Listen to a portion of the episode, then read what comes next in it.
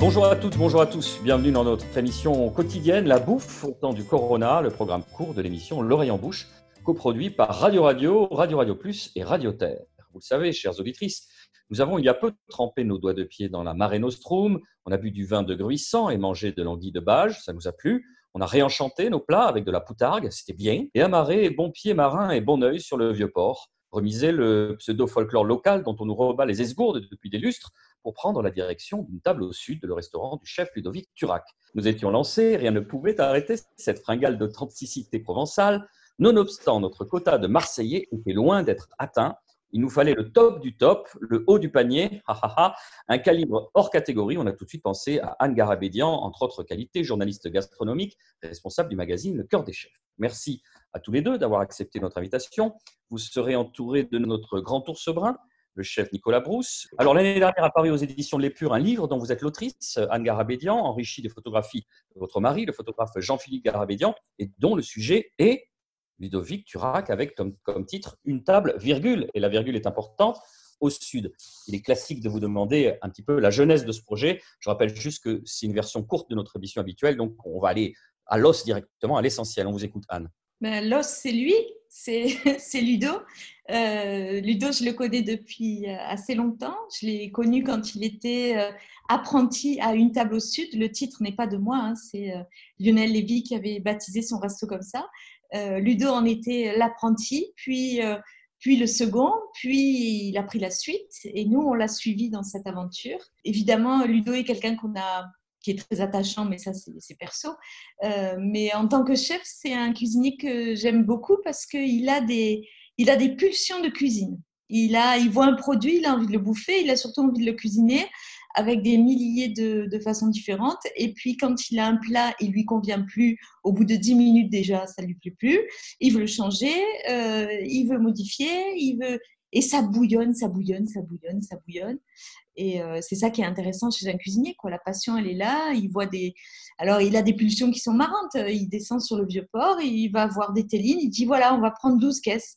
Après, il remonte et l'équipe lui dit qu'est-ce qu'on va faire? Je sais pas encore, mais euh, j'ai vu ça, ça m'a plu, je le prends, voilà. Et des cuisiniers comme ça qui ont ça vraiment dans les tripes, c'est évident que ça, ça donne envie de suivre euh, cette aventure-là. Donc, on a construit ça tous les deux. Vous vous retrouvez dans cette description, euh, Ludovic Turac Oui, oui, bien sûr. Euh, bien sûr, ça fait toujours bizarre d'entendre Anne euh, parler comme ça, parce que c'est vrai que, bon, là, c'est vrai que je ne sais pas trop quoi rajouter. C'est vrai qu'elle a raison.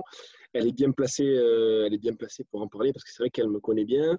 On était déjà venu me, démarcher pour faire un livre de cuisine avant, mais je ne sentais pas le truc. Et puis, j'avais pas envie de faire un livre pour faire un livre.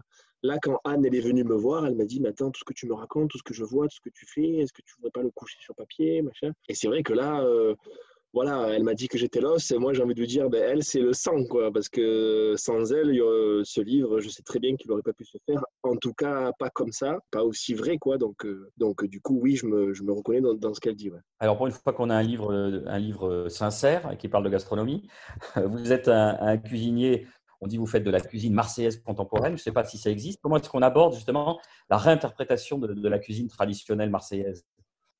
Euh, je me pose pas trop la question. J'essaie de l'aborder le, plus sincèrement possible. D'abord, euh, ça naît d'un souvenir. Euh, voilà, la bouillabaisse, par exemple. Bon, mais ben d'accord, c'est bien beau, tu vas la retravailler, mais avant de la retravailler, il faut manger la vraie. C'est quoi la vraie bouillabaisse? Ah, il y a des croutons frottés à l'ail, d'accord. L'aioli, c'est un bel exemple. Euh, c'est bien beau, tu veux le retravailler, mais mange le vrai. Euh, fais pocher ton poisson, euh, fais pocher tes légumes, mange le vrai aioli au mortier avec le pilon qui tient debout. voilà.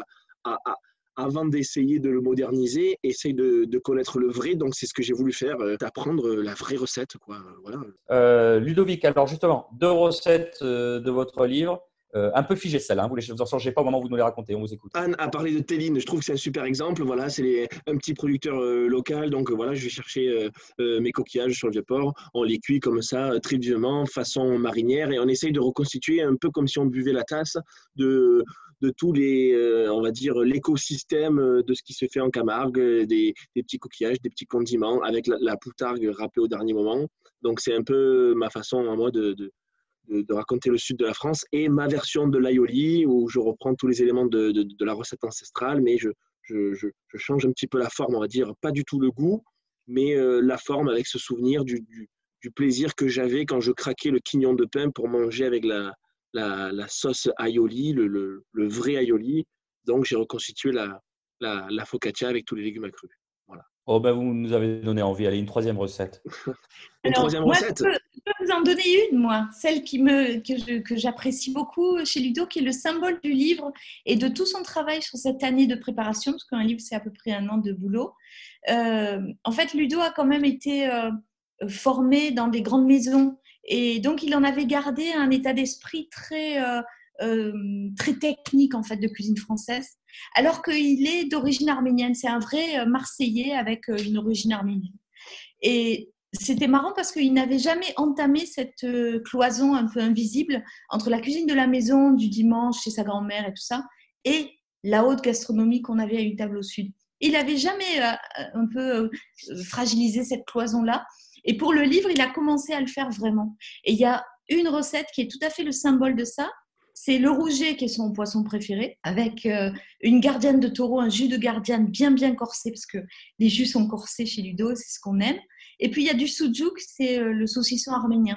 Et voilà un espèce de mélange des trois, c'est-à-dire il y a le poisson préféré, euh, la petite touche arménienne parce que oui, j'accepte de mettre un peu de sentiment dans ma cuisine maintenant parce que parce que j'ai 31 ans maintenant, donc je peux le faire. Et, euh, et puis le, côté euh, gardienne de taureau euh, avec la Provence profonde.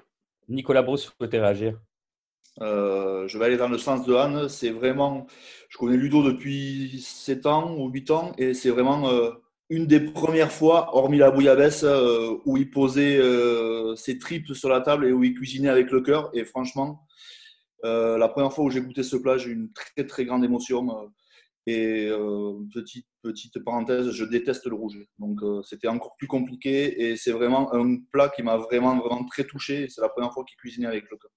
Ludovic, vous essuyez une petite larme. Nos auditrices ne peuvent pas nous voir, on est en visio.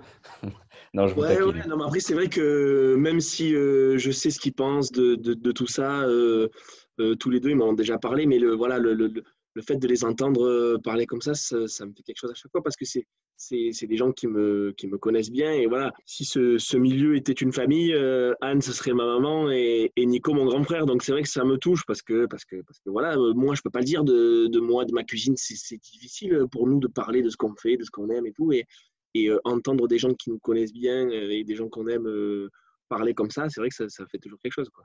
Alors, on va mettre fin à cette belle réunion familiale. Merci beaucoup. Ludovic d'avoir été avec nous. Merci, Anne. Je rappelle le titre du livre Une table au sud. Merci de nous avoir suivis. La bouffe au temps du corona, c'est fini pour aujourd'hui. On revient demain.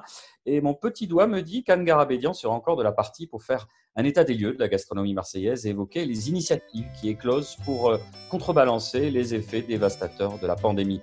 Vous pouvez nous retrouver évidemment sur radio radio toulouse.net, Apple Podcast, SoundCloud, Mixcloud et Spotify. D'ici là, portez-vous bien.